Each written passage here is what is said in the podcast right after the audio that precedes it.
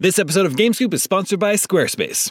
If you're looking for a way to make your business stand out and succeed online, Squarespace is the all in one website platform for you. They take the stress out of creating an awesome website, engaging with your audience, and selling anything from products to content to time so you're able to focus on, you know, everything else. In other words, you'll have more time for gaming. With the new guided design system, you can choose from curated layouts and styling options to build a unique online presence from the ground up, optimized for every device. And with Squarespace's integrated, optimized SEO tools, you'll show up more often to more people. Squarespace doesn't just make things easier for you. Checkout for your customers is made seamless with simple but powerful payment tools that allow you to accept credit cards, PayPal, and Apple Pay, and in eligible countries, offer the option to buy now and pay later with Afterpay and ClearPay. So whether you're just starting out or looking to expand your existing brand, be sure to visit squarespace.com for a free trial, and when you're ready to launch, go to squarespace.com/gamescoop to save 10% off your first purchase of a website or domain. That's squarespace.com/gamescoop for 10% off. You know, when it comes to wireless carriers, sometimes what you see isn't always what you get. Except with Visible. With Visible, what you see is exactly what you get. If you haven't heard of Visible, well, now you have. They're the wireless carrier that's making wireless visible. It's in the name.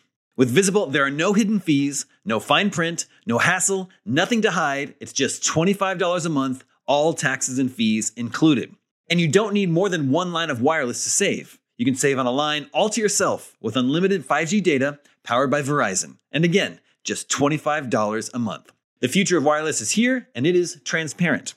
If you want more transparency in your wireless plan, you want to be on the Visible plan. Switch to Visible today and save at visible.com. That's visible.com. Monthly rate on the Visible plan. For data management practices and additional terms, visit visible.com.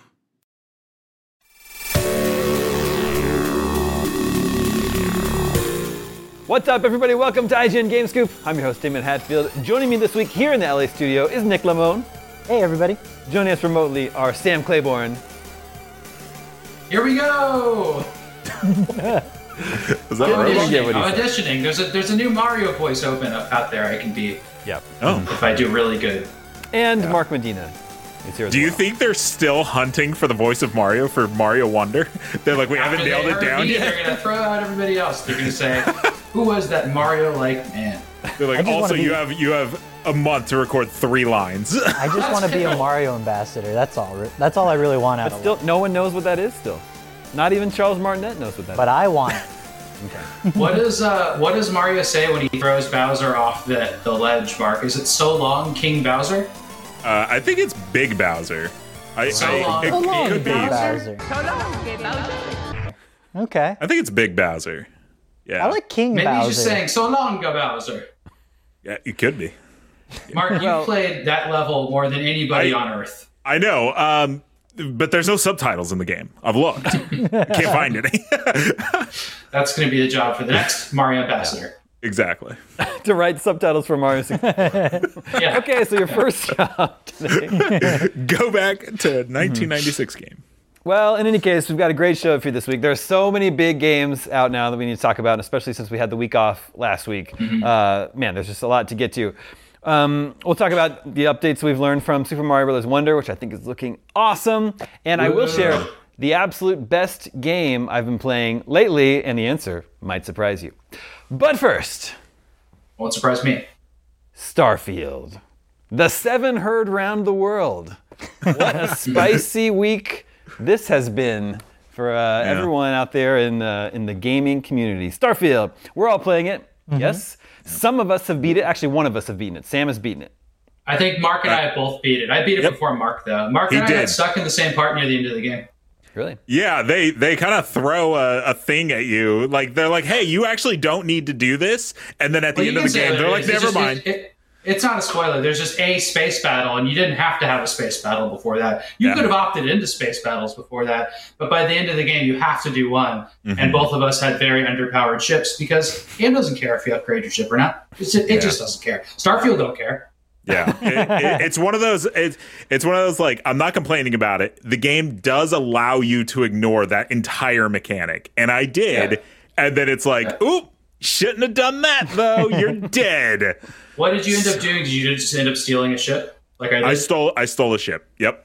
Yeah, And if then- anybody wants a better yeah. ship, you don't need to upgrade or build your ship or anything. What you do is you land on your planet, any planet and you just listen for the sound of engines, and like maybe one out, what do you say, Mark? Maybe one out of three times a It's ship pretty flies over often, when you land, and then you look in the sky and look where that ship lands because it won't show up on your map, Mm-mm. and then you run towards that ship, and it's usually a bunch of settlers who are like. Man, we landed and we're just out of water. Do you have any water? And you just get on their ship and fly away, and there's zero consequences. Yeah. I mean, you got to put them out of their misery at the very least, right? No, You- I you are by- take care of that. you are by not giving them the water. But they can always walk 700 meters to an abandoned research station yeah. or 300 meters to a geographical anom- anomaly or geo- geological anomaly. Like it- the, the map has plenty. It'll randomly generate whatever they need. Is that all Just like need to say about just like real life. Okay, so Sam and Mark have beaten it. I'm about eight hours in myself, so I, I according to a lot of people, I could be about halfway through the yeah, main you, you you probably got like an hour left. Uh, my short answer is that I like it and I'm having fun with it. But maybe I'll let I'll let the, the people who have actually beaten it first go first. Sam, what do you think about Starfield?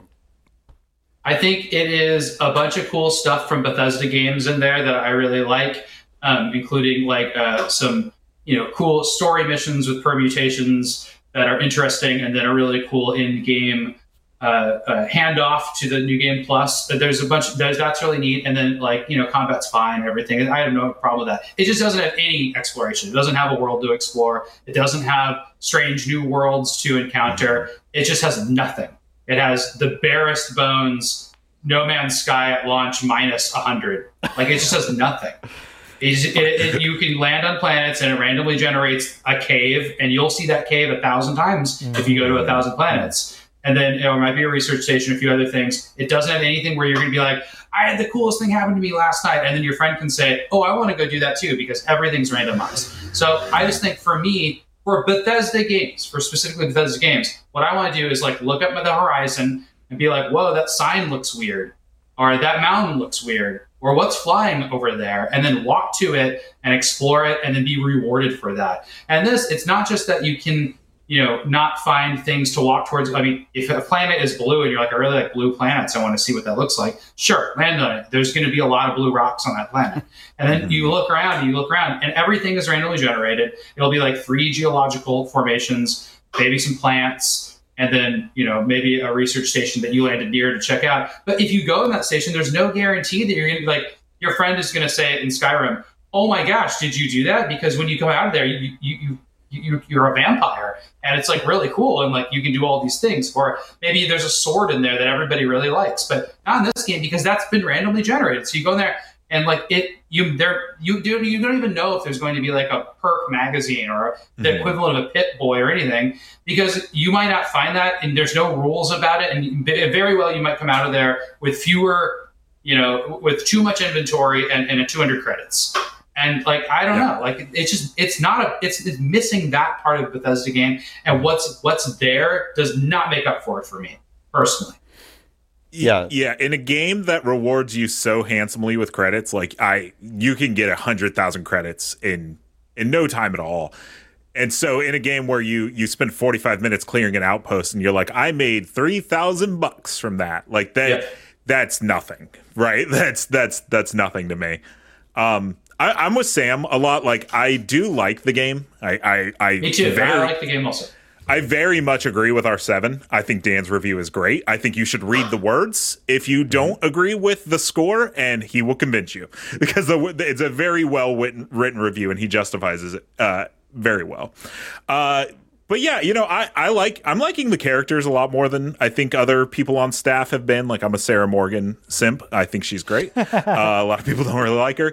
Um, She's the There's a first lot of- person that follows you around. Yeah, she's the constellation yeah. yeah, person that follows Yeah. you. around. I'm with, I'm with her too. I think the the gunplay and, th- and there's been you know it's known that id Software kind of helped them out with the gunplay. It shows. I think the gunplay is really cool.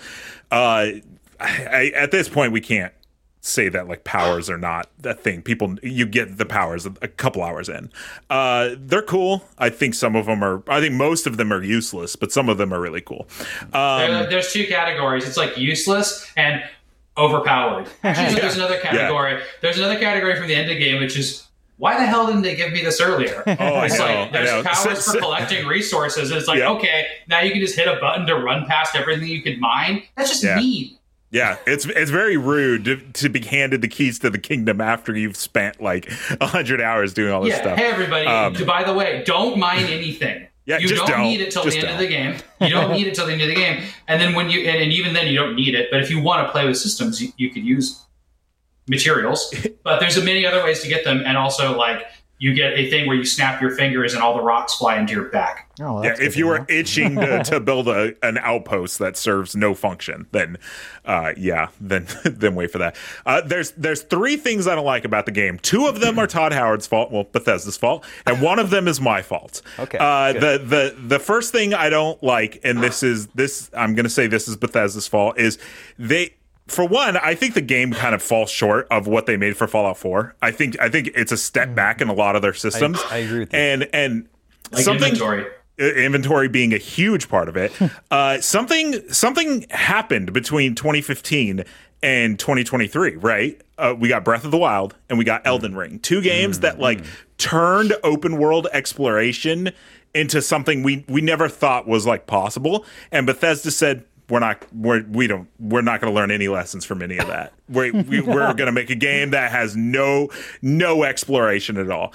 Uh, and, and then the second thing is is like I, I think the graphics are just not that good, and that's that's kind of a bummer. Like in 2023, I'm playing on a Mark, you're playing PC. on a, a good rig, right? Is that I, I have an RTX 4090, and I think this game just most of the time, I think it looks good on like moons, but that's because there's like not that many textures. I mean, the moment HDR a is tree, fundamentally broken on PC. so right, right, It The- just doesn't work. The, the the moment a tree lands in the like, I see a tree in this game, I'm like, oh no, is that a tree from The- I, from I think Xbox there's, 360? there's some like there's some de- de- uh, on the Xbox it looks good. There's details that are really impressive. Like sometimes somebody will show like we've been sharing pictures with each other, and somebody shared like a accidental kill they did in a room, and then you zoom in on a coffee mug and there's like a blood spatter like on the coffee Mhm. mug that like looks looks like perfect. You just that has no bearing on you having fun in the game, but I was impressed at times with stuff like that. But you know, it, it does also look like Fallout people talking with rubber faces. right? yeah. Well, and, and, then- the and, and the outsides are like there's not many exteriors anyway, right? It's like a, a Mm-hmm. bare planet and a couple cities. the the cities are small. handcrafted cities like like like neon looks really really cool. Like they did the like the global illumination and it and it shows like it does it does look really cool. Uh but sam basically covered everything when it comes to exploration. Like this is that that it's their fault. They said that this game had unparalleled exploration. When I would argue that the exploration is very paralleled. Many other games have added oh, exploration and and have done it way better. So the moment I stopped looking at this as an exploration space exploration game and started mm-hmm. looking at it as a Bethesda game with a space setting, I liked it a lot more because I was like, this Yeah, just like isn't Mass what I thought it was. It's it's way closer to Mass Effect than it is to uh, No Man's Sky. Like you're not exploring in this game; you're talking to people. The problem is, is the story is not as good as Mass Effect. So then yeah, you're just kind of like, what what Well, what are we doing I, here? I, I- I know, I like just to keep on, you know, coming down and Starfield, uh, which is unnecessary because yeah, I did have fun playing it, but like the, the Mass Effect world for me is just more interesting. Like it's not a NASA punk game; it's just a NASA game. Yeah. like it's just it's just the spaceships are samey, the planets are samey, and what do you get? Well, the same thing you get on Earth, like a, a religious zealots, a, a militant faction, you know, like criminals. Like it's just not interesting. A Like, cowboy those are not- faction? those are not interesting factions. Like like like Mass Effect. You're like, oh, this species are jellyfish that are proselytizing to you. Yeah. Yeah. Like that's cool. You know, Mhm. like that's different. Or like this is a species that's like doesn't have a gender and like there's romance options for them. Like that's like really interesting in that game. Or like you know the the the, the Battlestar Galactica knockoff of the uh, the species that was is only in their ships because their planet was destroyed. Like there's just really neat stuff when you have aliens. Like that makes it neat. But like you know, like in Starfield, like you're just going to encounter a lot of like people that are like trying to settle or trying to sell you on something Mhm. yeah. or a scientist.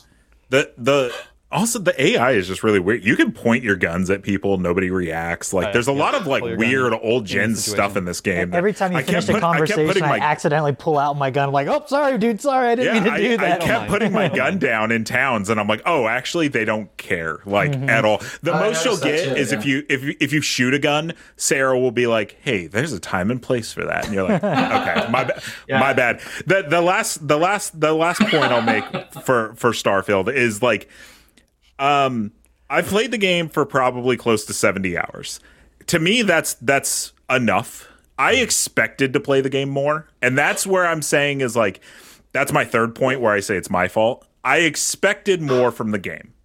But the time I've had with it, I did enjoy, but I didn't expect that by September 7th, I would already be more than willing to move on.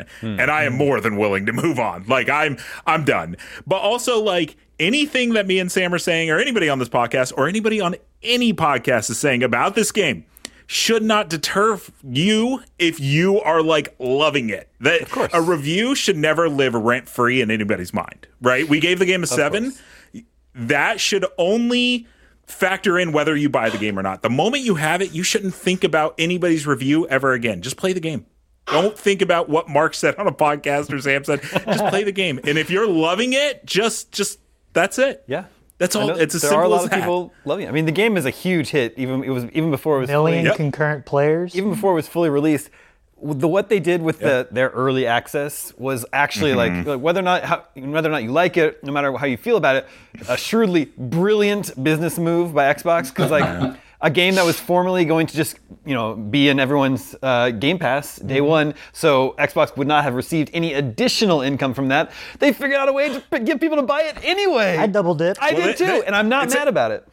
It- It's actually not a new practice. They did this with Forza as well. That yeah, they did it with Forza, but this is a bigger. And it, it also the bigger released. Sure, the sure. early access also released ahead of in the U.S. Uh, a four day weekend or a three day Yes, weekend. yes. so it was just it was like, like, oh. well, I I got took a four day weekend. I, I work Gamescom, okay? I get an extra day. So it was very much like, oh, I got a whole giant weekend to play this brand Yeah. new Bethesda game. Like, of course I'm gonna do it. Why not? It's like one of the biggest games of the year. It's the FOMO gets you, and the FOMO got me. Everybody was talking about it, so I was like, okay, I'm, I, I was not planning on pu- purchasing this early, but I went ahead and did it.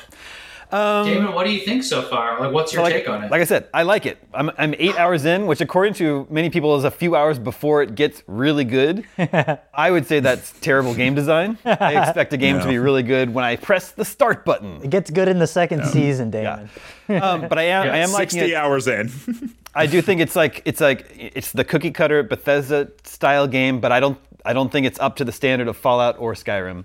S- Fallout has the cool, it has uh, the, the like the 50s, the kitschy 1950s It has personality. setting. It has Yeah. that personality, and it has the VATS system in combat, which I love. Yeah. the combat feels very Love that. basic to me in in um, Starfield, and then Skyrim. You know, I, I can like.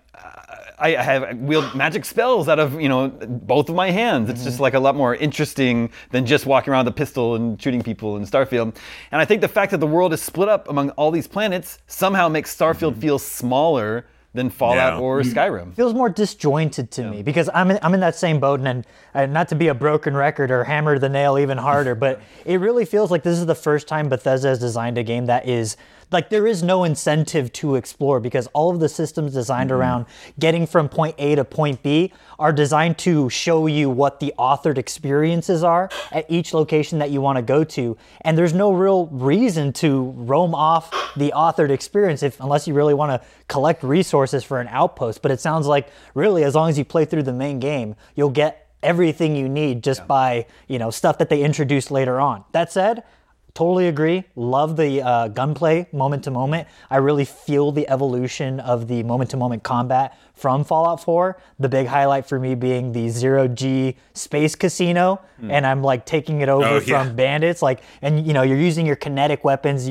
accidentally firing a shotgun while in zero G, and it pushes you back up against the wall. I was like, okay, that rocked. Also, love the. I I did not like the ship combat. But then once I was like, okay, hold on, I need to, I need to unpack the ship combat mm-hmm. because I'm getting smoked every time I'm going after these bandits. What's going on? Anytime I have to take on three or more bandits in space, mm-hmm. having a bad time. Here's a pro tip.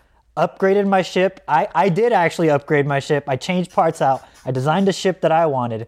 Get your mobility to as close to 100 as possible, and the game will feel so much better when you're doing open air space combat. But when you did your ship upgrades, did you actually uh, upgrade your skills to do the real upgrades, or did you just do it within the class? I did both. So I, I took the perks that Okay, allowed a that's VAT style grind. targeting. Yeah, So it is you a can grind. recommend that, but it's a huge amount of work to just get to that basic level of ship build, which like that also like kind of makes me a little bit like nervous to start it. I I did it now, but like when I was looking at staring it down, I was like, okay, so I'm gonna spend four hours to just like get my ship ability to, to buy parts that are expensive. Like that's crazy. And that's the biggest problem. Like, like there are so many systems in the game that you know. I, I definitely come from a camp of I don't want everything spoon fed to me as far as how a game needs to be played. But when you once you open that ship building thing, it's like I don't even know what I'm looking at, dude. This doesn't make Oh any sense. And just through through Mark, remember you and I talking about that early? Oh my Where I like, gosh.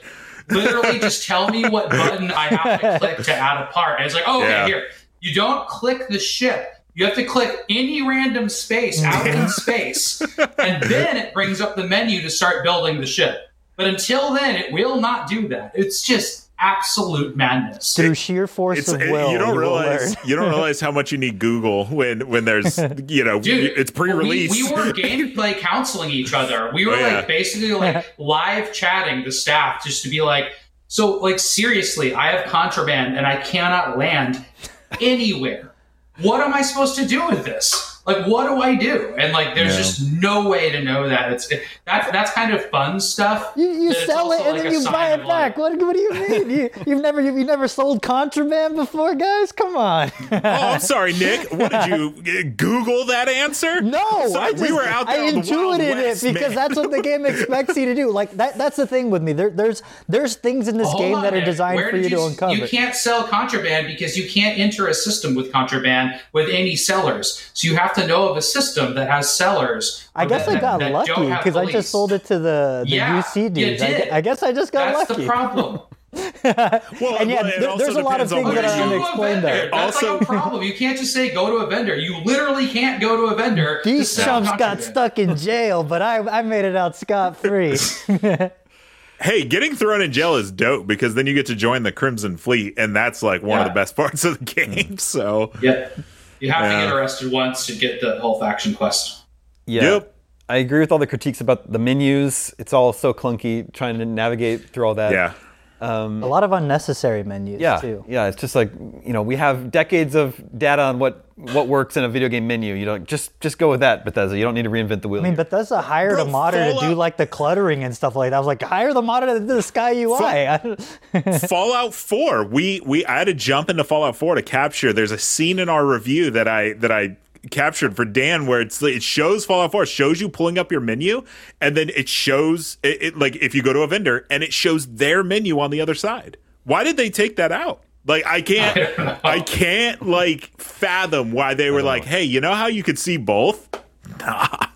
Yeah, and they don't tell you that. when you can see both. There's like certain times you go to a vendor on a planet, and, and if you click the LB button, you can actually sell straight Yeah. from your ship. Mm-hmm. Like you would never know that when you just show up uh, on Cydonia or like I don't wish really I could ever- sell all the stuff in my ship. you don't ever really know carrying it that there's a shared you know? inventory either Yeah. without poking around Yeah. like just analyzing every menu and every button Well- prompt. and, and, and I think this is where our confusions with the contraband came from is that your ship, your default ship, the Frontier, has a, a cargo hold and a captain's locker. And it never Yeah. tells you what the difference between those two are. And so I was like, Hmm. oh, the captain's locker, uh, that's for the contraband. Nope, you need to have a shielded cargo for contraband. And good luck finding one.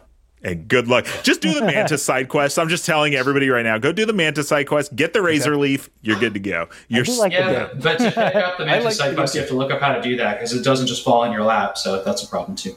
Go to ign.com slash wiki slash starfield. yeah, like you know, again, eight hours in, my impression is that I like it, just not as much as Fallout or Skyrim. How much time have you spent with it, Nick? Uh, I'm like 20 hours in, roughly. Uh, definitely feeling the the pains from like I loved Fallout 4. I know mechanically and like I think narratively, Fallout 4 kind of suffers in comparison to something like New Vegas. But um, no, I'm digging it. The one thing that I'm kind of uh, tired of with a lot of Bethesda RPGs is the uh, do it like you can do everything as the player because you are the most important person in the world of the games. Like that's what I really Yeah. that's what I really miss from New Vegas where you can lock yourself out of content because you made a choice to side with X faction whereas Starfield is very much in the Skyrim vein. It's like, nah, you can do everything, dude. You're the most important character Yeah, here. it- well, it's that Bethesda trope, right? Yeah. You're a nobody. You're a minor. Literally an hour later, you're like you are a god. high Someone ranking shows up, just constellation gives member. you their ship. Yes, Take my ship. Yeah, literally, yeah, dude was like, a ship, I don't you know, man. You got this weird alien artifact. You're probably important. Yeah, exactly. Like, and they would just let anyone go get that alien artifact and touch it. Like, whatever. Anyone's fine. Anyone's fine. Yeah. Yeah. There's there's examples of very weak storytelling in it, and then there's examples of really fun storytelling in it. Yeah. There, there's moments. Yeah, with, The, with the Pixel faction the faction quests are the standout. Yeah, like, the to me. UC They're- stuff they're was really so much fun. Like I loved exploring the, the the modern museum that they have, learning about the history of the world of Starfield, and then that stuff pops Yeah. up. It, it pops up in interesting ways, and you can also like answer questions based on knowledge that you learn from that museum. And the game's like, oh wow, you actually paid attention. I think that's Yeah. Well, last night I did my first side quest that I really liked. I think it's called First Contact. Hmm. Anyone know this one? Remember that one? I'll talk about it for a minute. So mm-hmm. in case you know, it's just a side quest, but in case you don't want a spoiler, you can jump ahead a couple minutes because it's called First Contact. It's where you find there's like a, a planet with like a resort on it, and people are walking around in their bathing suits and and stuff, and so it's just this like fancy resort. But this ship has appeared in orbit that's like an eyesore to them, and they can't they can't communicate with them. Oh so they my ask, gosh. Do you remember this one? Have you done this? So they No, asked me no, to go it up just and like sounds awesome. I, I know about this one. they go out and you know see what the deal is and when i get up there and i dock on the ship i find out that it's like uh, a generational ship where it's a ship that left from earth t- hundreds of years ago carrying a group of people and over time they had children and the original people died and then the next people had children and they died. And finally they because they left earth everyone had to leave earth. Things got really bad. It was time to get the f out of dodge from earth. And so now finally they've arrived at their destination which is this planet that already has this resort in it but their communication stuff from when they the ship was built hundreds of years ago can't communicate with the planet now and they just want to like land on this planet and finally start their new life and the captain of the planet is like the great great great great granddaughter of the original people and i'm like well this is such a cool idea you could do so Yeah, much with that's this this could be a tv show or a movie I mean, that sounds like a vault from Fallout, like the concept of That's the vault. exactly Yeah. what I was going to say, Nick. And that's another thing this game is missing is that you could play this with never, not ever finding what Daemon found, and that's fine, right? Because sometimes you wouldn't find a vault. But there's also like, there's not that much of it. And hmm. like a bunch of people I know have been playing this game, and Dan called out that exact thing as the coolest side quest he found in the entire game in his hmm. review. And like, like there's just not a lot of that. Like, it- I, if there was a hundred scenarios like that, and you're like, you just got to find them. You got to go to the planetary systems and look for somebody that appears. Then, like, I would have the motivation to go do that. That'd be really neat. But you, a hundred percent of the time, you go to a system without anything there, nothing happens. And then you, you go to a planet and you're like, go to a few more, and you're like, okay. The, the third one I went to, somebody tried to talk to me, but it's a scientist looking for iron, and then they just move on. It's like it's it just doesn't have that uh, vault stuff. Yeah Not That's enough good one, authored, not enough authored experiences. The ones that are there are very good, but man, just the lack. You you really feel the lack of them when there's very little to do outside of the authored experiences. yeah. Here's something I wanted to bring up, something that I think could drive a certain group of people insane. Uh, I, th- I think, and this is, could be up for debate, I think a 7 out of 10 takes uh, Starfield completely out of the discussion for Game of the Year. And there's some talk about this in the Facebook group. Some, someone asked just that very question, and Pear actually responded saying, We don't consider scores when nominating Yep. games for Game of the Year. Okay, but let's see. I have some data here. Oh, here we go. Uh, Yo, is this a surprise game of the year watch episode? Let's go. 49 games have scored higher than Starfield this year. So there'd be some real mental gymnastics would have to be made to justify why Starfield would need to be nominated But over damn it, I think 49 other the point games. is the point is is that we give our reviewers complete leeway to evaluate a game on their own. That's so true. there is a chance that one of our coworkers would really like or really dislike a game that turns out that the rest of the staff just was head over heels over. Mm-hmm. Now that could have happened for a game like Undertale that year, right? Hmm. Like say somebody was assigned Undertale and it wasn't a worldwide phenomenon, and then everybody on staff played it, and now it's a bunch of people's favorite game on our staff. Like that year, it could have won Game of the Year. It, this is not what happened. I'm not even saying. I'm just using this complete off the wall example. I don't remember what happened that year with Undertale, but that would be an example of like maybe Undertale could have gotten a, a six from somebody who just didn't care at all about it, and then a bunch of other people were like that's my 11 out of 10 game. Mm-hmm. That's a, that's a chance where that could happen. Sure. Somebody would have That's to not make. never happened before. It has never. I, I wanted to point that out.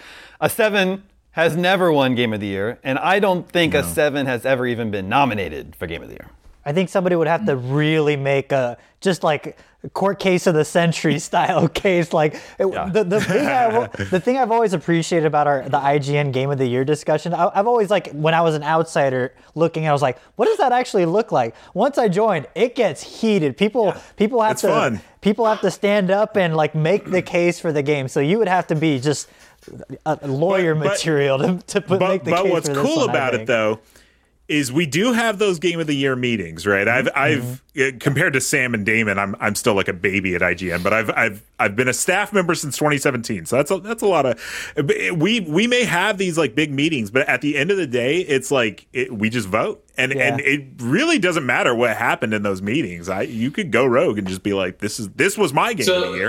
take, Like- take this to, to just kind of back up everybody's points about game scores too. Like take this scenario. There's absolutely people on our staff that don't like Breath of the Wild or Tears of the Kingdom. Yeah. And should one of those people have reviewed the game, that probably would have been like a weird pairing for you know, editorially to get somebody to review a game. But maybe they like Breath of the Wild and really didn't like Tears of the Kingdom. But wh- whatever the case, there's people that Tears that it bounced off Tears of the Kingdom. They would have absolutely given that game um, somewhere in the the six seven region, uh, uh, uh, maybe even lower, right? And if that had happened, that game would still be a contender for Game of the Year. We just don't do our review assignments that way. You know, Dan, Dan uh, took on Starfield because he's the biggest Bethesda fan I know, like Yeah. from from way back. Like Well, way, he, he reviewed back. Fallout 4. He reviewed, yeah, like all the Mass Effect I mean, games. one and like, two are like his favorite games ever, right? Besides, Mm-hmm. I guess X- XCOM. So like, it totally makes sense, right? Is it just Um, two? I don't know. I don't know anything about Fallout one and two. Fallout 2 is great. Fallout 1's really Fallout good. but 2 Two, two rules. is the is is the one I, I want them to return to that setting because that's the one in San Francisco, correct? And I'm like, man, I would love a Fallout. Is it really? So in that, San that's the one that talks about the California Republic. You're right, cool. but yeah, but they're top down. They're they're they're a different type of game. Hey, I- I top-down them, games are popular again. CRPGs Yeah, no, are back, they, baby. they are they are a different type of game. Oh, I well, and that's what I was about to say. So it's like when I think about like game of the year, I, I think about a game that like I could not wait to play.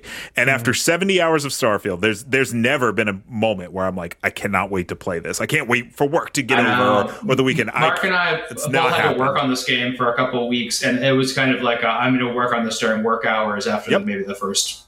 yeah, first Starfield ones. quickly became my uh yeah, this is my work game. Versus Tears of the Kingdom that I got the game on at launch, you know, it would, I didn't get it early. I went to the store and bought it like everybody else. I played it all weekend.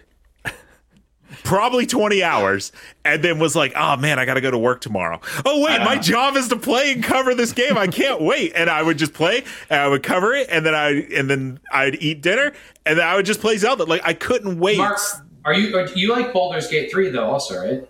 So I, I was gonna. That's next. Baldur's Gate three. Every time I'm not playing Baldur's Gate three, I want to be playing Baldur's Gate three. That's how I was for Diablo when Diablo first came out, and Hogwarts Legacy. So like those are my four right now that I would hmm. choose. Starfield is not even on that list for me. There's.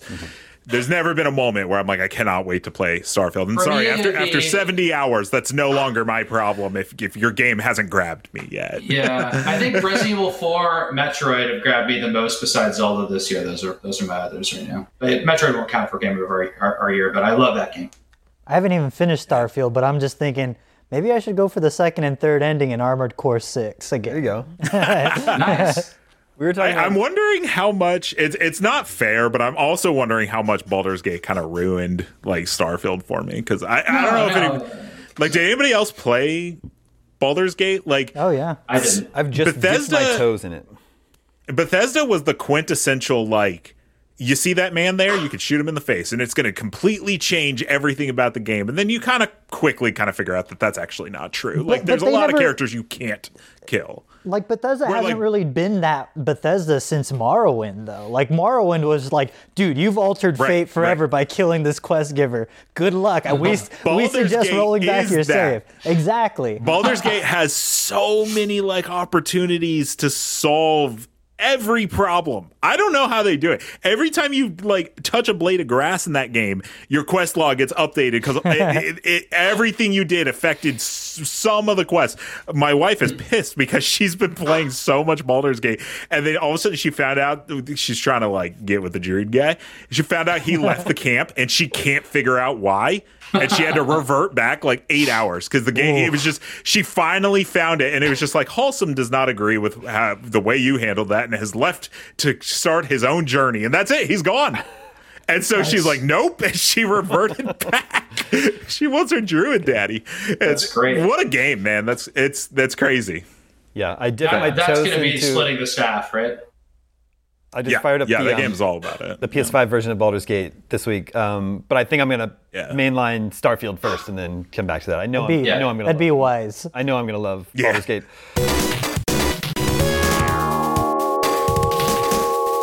This episode of Game Scoop is brought to you by NordVPN. As Scoop Nation knows, your Omega Cops have been a little obsessed with a movie called Weekend at Bernie's lately. But as happens too often these days, it is difficult to find it streaming here in the US. That's where NordVPN comes in. With NordVPN, you can switch your virtual location to a more enlightened region where they appreciate the comic delights of Weekend at Bernie's.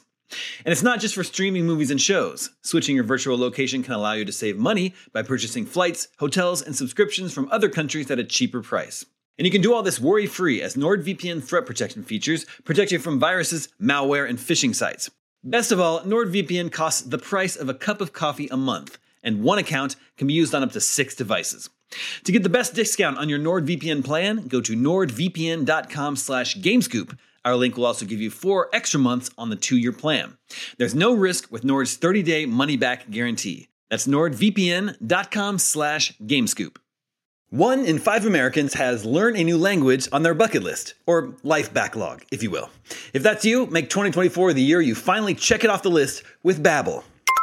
Upgrade your personal skill set in 2024 with Babbel, the science-backed language learning app that actually works. Babbel's quick 10-minute lessons are handcrafted by over 200 language experts to help you start speaking a new language in as little as 3 weeks. Its tips and tools are approachable, accessible, rooted in real life situations, and delivered with conversation based teaching so you're ready to practice what you've learned in the real world. I have a trip to Mexico coming up, so I've been using Babbel to brush up on my Spanish. The courses are short and sweet, so I can do one whenever I have a few minutes to spare. And the words and phrases it teaches you are designed for practical, real world use, like ordering at a restaurant or asking for directions. Babbel can even provide you feedback on your pronunciation with its speech recognition tech. And it's not just for Spanish. Babbel includes 14 different language courses, each backed by a 20-day money-back guarantee. Here's a special limited time deal for Scoop Nation. Right now, get up to 60% off your Babbel subscription only for our listeners at babbel.com slash gamescoop.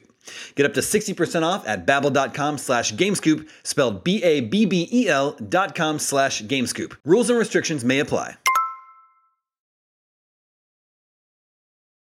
But then before all that, on Yeah, my trip long. to Germany for Gamescom, I played a hell of a lot of Pikmin 4. Oh, man. And it's so good. What a cool. game. Like Sam has been singing its praises uh, for a while now, but like it's I mean it's easily the best Pikmin game. I think it's like my top three games of the year. I think it's probably Tears of the Kingdom, I forgot about that. I would throw that in mine too. Resident Evil 4, and Pikmin 4. It's so good, and Mm-hmm. I've played all the Pikmin games. I've liked them all. They, they've it, Yeah. it's the only franchise that I could say every game has just been better than the last one, and it's like iterated in This is such a a way. big leap too. Yeah. exactly. I I devoured Pikmin 4 in like one weekend, hundred percent of that bad boy. I'm so sad. I'm Wow. it's done. Like I I, I loved I haven't, that I haven't game played so it, but it it looks like my game, so I, I think I'm gonna wait Yeah. for like Christmas. You know, It's just, That's a good time to that time where it's like, all right, well, because we do that for game of the year, right? That's another like th- point that is like we try to take December to like get through all the, and this is like totally a blind spot for me. Uh, this makes me want to play it right now. Dude, use your use that Nintendo voucher. Get Mario Wonder. Get Pikmin 4. Call it a day. Yeah. I used the voucher for Tears of the Kingdom and picked Yeah, that's what I did too. Oh, I don't know what that is. Tell me, tell me about it after It's the podcast $100. because I don't, I don't know what that is. You have to Is pay hundred bucks? for the voucher. You have to be a Switch Online member though to get access Which to I the am. privilege to pay hundred dollars. then you pay hundred So then dollars it's and you get to redeem it's it for two games. So Yeah. You're saving like what 20, 30 bucks. Yeah, exactly. Twenty bucks. Oh, okay. Yeah, I mean, I might as well because I'm absolutely going to buy Mario Wonder. Come on. Yeah, I think it's, So it's, it's all like, the but I first do want party this game stuff. too. Yeah, most of the first party stuff, I believe. Yeah. But Daemon, Oh, was that not, as you teased, the best game that you played this week? That's not the best entertainment Oh. software I've been experiencing mm-hmm. recently. Oh gosh. that Let's honor hear it. goes to the making of Karateka. Oh man, I gotta check that out. It's so good. It's amazing. And I know Sam's been playing it too, watching it. I it. beat it last night, and I freaking beat Kar- Karateka for the first time ever. yeah. I beat the game after like watching these documentaries, a game that I don't give a crap about until I watch these documentaries, and I was like, "This is the coolest game ever." Dude, it's so and so first of all, Jordan Mechner does pronounce it Karateka, but I still don't like that. I thought it was karateka. Yeah. Should be because it's a real word, Japanese word that just means someone who practices karate. I don't know why adding ka at the end would change the pronunciation of the word. Is this a digital eclipse? Digital Eclipse. Produced? Yeah. So just the best. They're pros. Just the best at um, preserving older games and contextualizing them. So they did Atari 50 last year. They did the This is the same collection. package as Atari 50, where it's where it's, it throws Except a this is just timeline, yeah, of, of the game's creation with infinite things about that game and a documentary interposed that is wonderful. Best dad in games. Ever. Oh my God! What? Better than Kratos, better than anybody. This is the best father ever. It's Jordan Mechner's real life father. And what a gift! He's he's still with us, and he's all over this thing. He's in all these interviews, and he's so great and so cool. I just can't believe uh, uh, this package is so awesome. His dad like did the soundtrack for his teenage son's game, talked to him about it constantly, Yes. and remembers all of these moments now. And it was like, remember when I told you to add the Torii gates in, and I showed you from our my photos from going to Japan? He's like, wow, actually, I didn't remember that till now, oh but now I do remember. It's like the sweetest it's so good. thing. It's unbelievable. And like Karateka is not, you know, it, it was an important influential at the time, but I don't think people talk about it very much today. On this very show, we spent a lot of time talking about old games. I don't know that we've ever had much of a conversation about Karateka, but like Yeah. this, this still got made and exists and is amazing. Uh, anyone, anyone in Scoop Nation that has like an interest in retro gaming, classic gaming, I, you have to check it out. It's required playing and viewing. It also like makes playable early like prototypes of games that Jordan Mechner made before Karateka that were like Right a off lot of floppy. asteroid ripoffs. They're just playable now, and, and there's some. You can play different Incredible. prototype versions of Karateka, and then Digital Digital Eclipse has made their own modernized take on Karateka. That's very cool to play through. And that's the one that I beat. And it has commentary that goes on as you move along in it. Yes. And the, the documentary explains to you what's amazing about Karateka. And then and then Mike Micah, the developer at Other Ocean, who does the commentary, explains to you basically from his perspective why it's a really difficult game to recreate or port. And both are like interesting stories. And one you, you learn while you play the game. And like again, like I played it a couple times and then I watched the docs and then I played a little more and then I watched the docs and then I was like, I have to beat this game after watching Yeah. the docs. And I had a really fun time by the end of it because I understood why it was was interesting and fun. And it, I gave myself 11 lives and I was able to beat it. I feel like um, you guys have probably seen this a lot just because you've been, you know, at IGN much longer than myself or Mark. But I feel like a hypothetical question that always comes up in, in our space is just what does a Criterion edition of video games look like? Exactly. And like ever since you know Mega Man Legacy Edition or Legacy Collection, it's like digital. Nobody does it like Digital Eclipse because, like you said, they provide all the context you need if you're if you're learning what this is for the very first time. So I'm very excited to dive in and check this. I can play it on anything. But let me let me just like everything. like one up that for a second. Their packages before of collections were, were great.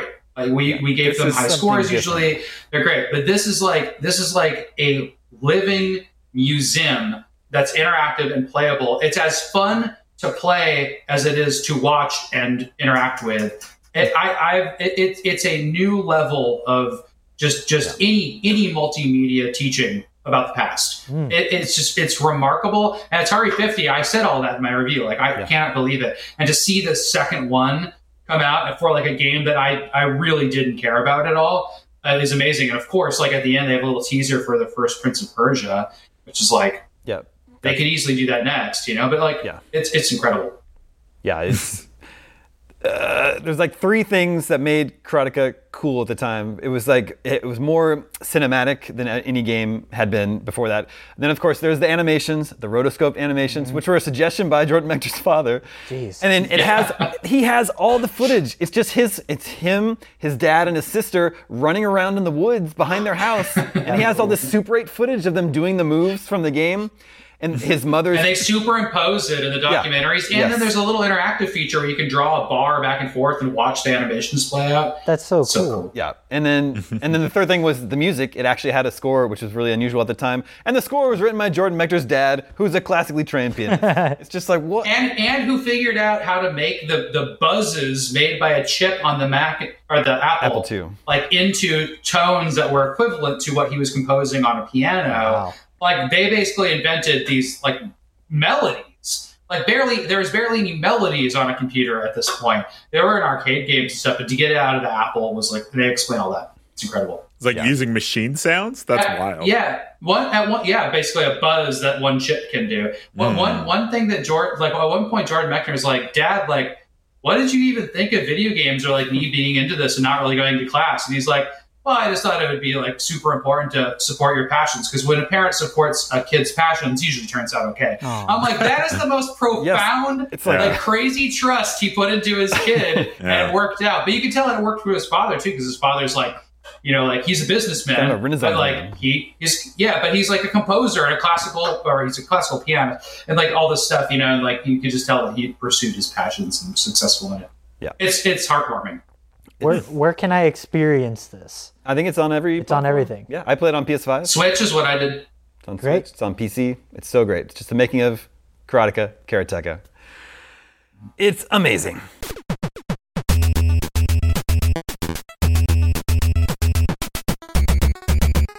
Okay, the one other thing I wanted to mention this week is we got a bunch of updates on Mario Wonder. There was a Nintendo Direct. I guess this is, I guess, a week or two ago now. Uh, I I continue to think Mario Wonder looks awesome, but when this game was originally announced, Sam wasn't too impressed, and I wonder if that's changed at all. Yeah. he's still not into it. Ready? Ready? Yep. Ready? Oh, he's doing it. Two thumbs. Cool. Yeah. Oh. He's, Uh, I- I- he's just walking Phoenix from wrong. Gladiator. No, no, it was great. I, I, I, what I like about this game now is what they showed in the direct and what Ryan McCaffrey had to say in his preview. Yeah. But the direct really showed that you know it will. St- it's it's going to be a new Super Mario Brothers game, right? There might be three things to collect per level, but I like how the map screen has a little bit of the. Now you can go to any level in order in those kind of like open areas. areas, yeah. And then I, I like how the, the, the level transformations look completely unique for each level. I like how they showed you could skip the end post on one level with a level transformation. Did Oh, you see that? That was like a little bit Mario World. Um, yeah, so there's there's there's more in this game. It's it's never going to be. They're- They never base these games off of Yoshi's Island or Super Mario World or Mario Three. They just they're just not doing that. I don't know why. They're basing everything on New Super Mario Brothers, but this Yeah. looks like a much better version of New Super Mario Brothers so far. Oh, yeah, I agree with that. Um, I like this. So you got these eight playable characters. Two of them are for kids because Yoshi and Nabbit don't take damage. They can still fall into pits, but like that'll be good to Yeah, they got to learn failure somehow. Yeah, that'll be good to handle. but does anyone wish the characters played differently like they did in Mario 2? In Mario 2, yeah, that's the I one love thing. that. Yeah. I, I want Princess Yeah, they- Peach to float. Yeah. there, there's so many things about like I, I I'm not gonna say like the Yoshi game's, floats. by like way. the game's got like worse because that's that's absolutely not true. But like there's so many things about early Mario games that i exactly what Sam's saying that it's like what what was it so magical about Mario three and Mario World that they can't recreate in the like new side scrolling they're- It's because they're they want to make them more accessible, so they don't want to do like, hey, by the le- by the fourth world, you probably can't beat these levels if you're a little kid. You need help with them. Mm-hmm. You- They they just don't want to do that, and then they don't want to do the like they feel like the way of like hiding things and making levels Mm-hmm. replayable and like so super full of secrets. They feel like they're still doing that, but what they're doing really is doing that in like a really a smoothed over way. Like the idea of Mario World, like in some levels you could find a key. Some levels you could find a secret exit by going under the goalpost. Some Yeah. levels just didn't have that at all. Like there's these variations, but these are like, okay, in every level there's gonna be basically three big purple things. Yeah. and we'll hide them. That's the that's the secret they're going for, and like that's where maybe the level transformations will help with that a little bit. But that was the new Super Mario Bros. thing. There's like there's three big coins or whatever in each level. Hmm. We'll hide them, but really this game is about getting to the goalpost at the end, and we're Yeah. going to make it pretty easy until World Eight Four. Well, and they, they took they took yeah they took the the 3D elements and put them in a side scroller, right? So like the triple jumping, the wall kicking, the stuff like that. And I, I think I think that made them a lot. I don't know. The, ga- the game's still like good. a lot less vertical. Remember, like in Mario Three, like you'd That's always want to fly because you'd always want to Yeah, see yeah. what's up there. And Mario World, they like rewarded that all the time. Like you would just go Yeah, up there, and there'd just be coins up there. You're like, why? Um, No, yeah, it- that- but, the but the, game, the game does look cool. It's And just XY is fun. really important in um, Yoshi's Island too. All those levels are like sprawling levels, like just Mm-hmm. like passages that lead around and come back in caves, and you know above ground with huge clouds. And, like that, that's really good. But in this, in these newer games, it's like, well, we'll make a level with a helicopter hat, and you get a bunch of coins in the sky. But it's Yeah. never like if you have this, you can go explore this area that you didn't have before. Oh, It's do you Mario remember- World, in like Mario Three, stuff. like yeah, you you would you'd you'd roll up into a level and it's like ice blocks and the and there's coins in there, and if you didn't have a firepower, you I like Yeah. I remember that used to like. It used to blow my mind that I could remember that it's like okay, I gotta have the firepower when I go into this level Mm-hmm. Yeah. because then I get Exactly. to hit, I get to melt all the blocks. Like that was so fun when I was a kid. Maybe it's just because I was a kid. That that, Yeah. I'm No, now no, realizing those are- that. That's no, that's cool nuance in the games. If you save a P wing for the tank levels at the end, you can completely you just skip, skip them. Oh Yeah, man, it's so fun. what a, I think No, the, do It's it. just- the game does look cool. it's a- I, I'm just also a 3D Mario guy, and I, I want Mario Odyssey Yeah. too. Or, Well, I'm or a 2D everyone Mario Mario Odyssey too. I, I think these are just there's pasteurized versions of those, but this looks like there's a little bit of twist. It's good. Now there's some exceptions. New Super Luigi was extremely difficult. That's like that's like Super Mario Brothers 2 Japan style, which I think is really Right, interesting. And then right. I think New Super Mario Brothers 2 is really cool because they just threw a bunch of stuff out the window and they're like, let's just make this about collecting as many coins as possible. And like, some people were like, well, this is different. I'm like, yeah, it's different. You don't just run to the end of the level. It's it's it's really neat. Like I, I think that game's really cool too. So there's been moments. So maybe this could be more like one of those two. I just want to be Elephant Peach, and I get to be next You can be month. And Yeah, Mario Maker has cool stuff that Nintendo made, right? Mario Maker's always had neat stuff. Yeah. Mm-hmm. I think Mario Wonder looks awesome. Can't wait.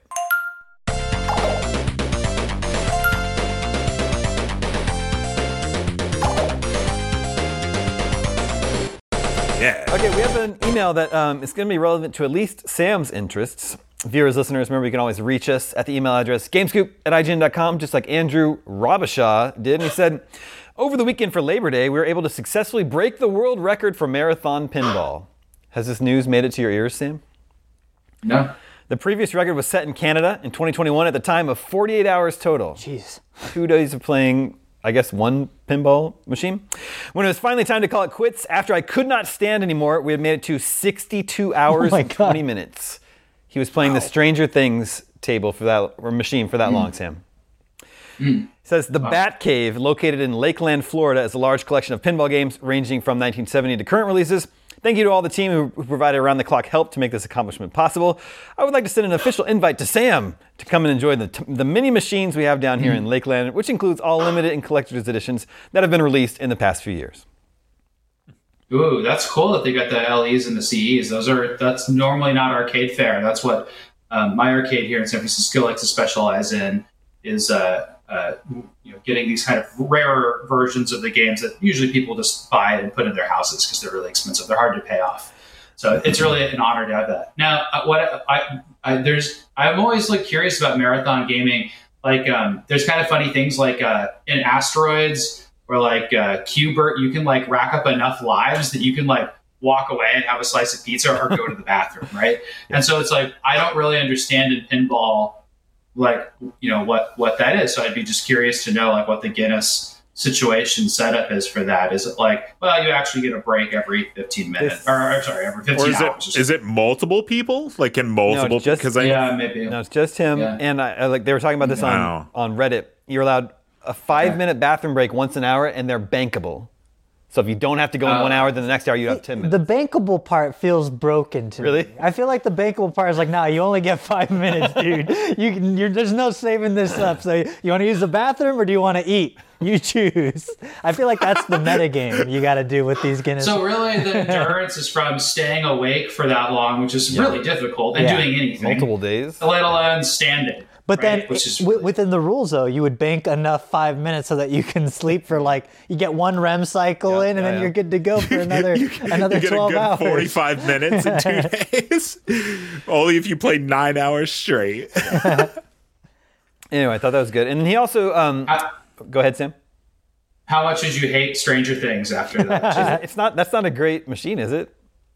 it's okay. It, it, it, it's uh, it's interesting because it like kind of uh, knocks off the layout of a very famous game, Attack from Mars, hmm. where it has like a central thing that uh, that that that you hit a lot with like a, with a ramp. It's kind of fun. Like it has a little projector that like opens up. It's really neat. But then the, the, the fan pattern around it is kind of like a nice like every shot thing. People that like pinball and playing pinball a lot really like that game.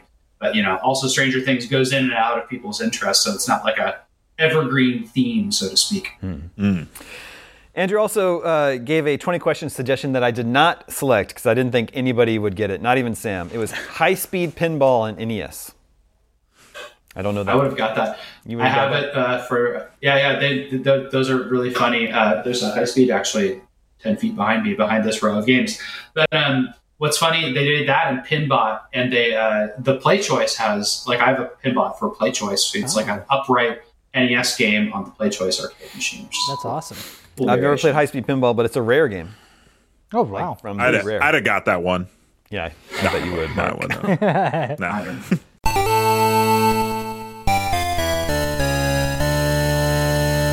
Well, that brings us to the real 20 questions pick. This week, our selection comes from Justin from Texas. And as a little hint, he says, This game was one of the more unique games I've ever played. Oh no. High speed pinball. Let the questioning begin. How mean would that be if. That's quite the quite the zag, Daemon. It's a uh, that's also a funny game because it's from the Bally Midway era, pre-Williams. Hmm. So it's like that art, you know, the arcade maker that made uh, Mortal Kombat stuff. So those machines have Midway looks. Sorry, That's sorry. The he was hint was it's one of the more unique games he's ever played. That's correct. Oh, All right. Is it from the Okay. 70s, 80s, or 90s? No. All right. So maybe it's not. So it's not Seaman. That's the No. most unique game. that's a most pretty people play. unique game. It could be Hey You Pikachu though. Oh wait, no, that's 90s. Too. Oh, yeah, I don't know. Mm. Nintendo 64 is a weird console. Um, Is this game made in Japan? No. Is it made in the U.S.? No. Okay. Oh, it's made in Nova Scotia. So maybe it's like a UB game or something. Um, hmm. uh, was this game originally uh, a console exclusive? No. All right, we've we've narrowed nothing down. Let's see Did it here. originally come out on a uh, disc-based medium? Yes. That's five. PlayStation. All right. So not a Game Boy game Uh, or DS of any. Era. Right. Well, we have what 23 years of of. trying to Was this figure- available on a Nintendo platform? No. Oh, cool. We need we need to nail down like generation. So um, Yeah. Is this from the 360 generation? Yes. Okay. So Perfect. 360 or PS3. three 360, PS3, PC. Uh, he said no Nintendo consoles, so no like Wii. And it's not a console Uh, exclusive. Not So- exclusive, so it's coming out to all of them. What's a unique game on both of those? Maybe it's like uh, Oh, one Call of Duty. 100. one versus ver- versus 100 on the 360 Yeah, arcade. yeah. That's Something like very, that. very unique. Mm. But um, did this game get good scores, Damon? Yes. Hmm. Do we need to know if it's on the 360 specifically? Because what if it's cross-platform, but it's on iPhone and PC? Oh yeah. Oh yeah, because we said no console exclusive. Uh, but man, that'd be super weird if if it, it's like it's part of that generation, but not on those consoles. Uh, We can wait on that if we need. like I want to I want to say it's like something like Portal because at the time Portal was unique. I don't know if if in mm-hmm. 2023 people would be like that was the most unique game I've ever played. Like, But I, f- I feel like you would frame like a unique experience as like that was unique, like a, something. There's a novelty to it as opposed to Yeah, a yeah. cool gameplay mechanic. You know? yeah, well, we can get uh. some genres out of the way. We can do like, is this a shooter, puzzle, or I feel like I feel like uh. I feel like it could be a puzzle game, like unique. Like it should, it could be a puzzle game. Do we want to do a like try shooter, to? puzzle? Is Go this a for it, Sam. shooter, puzzle, or action game? All three. Well, I mean, He's sweating. action's a pretty broad genre. Okay. Should I choose a different one? I mean, I just just don't, like- shooter puzzle. like, you want to just include everything that could be in action? I can answer the question if you want to do that. Oh no no no no no no. I mean, the answer is yes. Then yeah yeah. The answer would be yes. And Do you- do you play every- as- everything's an action game? do you play as a Human. Ah, yeah human? Do you play as a human? Yes. Okay. Okay. Chell is a human. Still poor. Is this a vi- violent game? Yes, not overly so, but yeah. Okay. There, you do you. There's violence, and that's ten, by the way. Is the violence done with uh, guns? Um, not on, not no, not on your part. Maybe it's something Oh, like Mad World or something. That game looks like crazy unique and there's I don't know. there's I'm violence. still getting I'm still getting Portal because there's guns, but you don't No, have the guns. That's true. The turrets have the guns. There's Maybe- do we- violence, but- but, Do we want to not ask if it was overly on violent. PC too then? But the puzzle, but the puzzle thing would have tripped that, right? He would have Oh, well, said he yes, never he never because- answered that question. I know, but like it wouldn't have been a problem because he could have just said yes. Yeah, yeah, yeah. Unique, broad That's why I asked action game. I'm just I'm trying to I'm trying to put myself in the mindset of something that's unique in in, in the 360 because like that generation did create a lot of like unique experiences that in 2023 people may not find so unique. So it's like, did he find it unique back then, or is it still one of the most unique games? Like there's a Really Sura's getting hung up Wrath. on the unique. The Sura's I Wrath am is a getting hung unique up on it. Okay, as a clarification, you can use weapons, but you are discouraged from using weapons. It does not. It's not helpful to you. Oh, Okay. maybe it's something like Mirror's Edge because Mirror's Edge, the guns are bad, Oh, and like yep, yeah. running around in first Yep. person is really unique. And, and mo- That- most, yeah, well, yeah, because it was a parkour game. Most of the time, you got a gun in, in Mirror's Edge. Like once it, your ammo was gone, like you would just drop it. Is this game in first person? Yes. I think it might be Does, Mirror's it, does Edge. this game? It might be Mirror's Edge. Okay, does this game, this game- uh, feature parkour by EA. running? Does this game feature parkour? Yes. Does this game have Okay, it's- stylish renditions of white and red? Yes. Ah, it's Mirror's Okay, Edge. it's Mirror's Edge. Is this game Mirror's Edge? it is Mirror's Edge. Yeah, let's Nice. go. That was great. Nick. It was a team Yeah, effort. You know what? And the thing is, is like I yeah, Mirror's Edge is still unique. Dude, this like I know rocks. Dying Light kind of has unique this, mechanic, but Mirror's Edge was it. something else, man. It still looks really good too because of the stylization. Mm-hmm. I wonder. Uh, I, I remember like having a little bit of fun, being like, "I'm going to play a, a kill and a kill and run of this," and you can't pick up guns and just shoot people. Yeah, it's It- It's one of those like games that obviously we've seen evolved on since with stuff like Neon White, Mm-hmm. but there's something so pure about the original game where it was always like, I gotta do better. Like that wasn't as cool as it could have been. So restart level, I want to get the perfect Mm-hmm. run in. Yeah. yeah, Yep. Not uh, developed by Dice, so not. It's they're Swedish. That's Swedish, yeah. Yeah. So not developed in the U.S. did you review this, Daemon? No, Nate Ahearn did. Shout out to Nate Yeah, okay. Ahearn. Former What, what did IGN give uh, Mirror's Edge? Do we know? I want to say uh, the 360 version got like a high seven, but then the PC version got an eight. I want to say. I can't ever like nail down why Catalyst didn't like I don't know. I don't know why sequel? like why did that game like kill that franchise? I I can't like figure out why. I I, I think there was just First a magic to it that couldn't be to. Yeah, exactly. I think there's just a magic to it that they were like, let's make it bigger and better and it turns out all we needed was the first one. Yeah. I never played Catalyst. Yeah, me either. I, as much as I love Mirror's Edge, I think there was something about the time that it released where I was just like, nah, I don't care about this. Yeah. Well, nicely job, everybody. Thank you for the suggestion, Justin in Texas. Viewers, listeners, if you have your own suggestions for 20 questions, email them to me at the email address gamescoop at IGN.com. And that is all the scoops that we have for you this week. Thank you, Nick. Thank you, Sam. Thank you, Mark. Thank you to Tom working behind the scenes to make this episode possible. My name is Daemon. This is IGN Game Scoop, and we're out. Nice.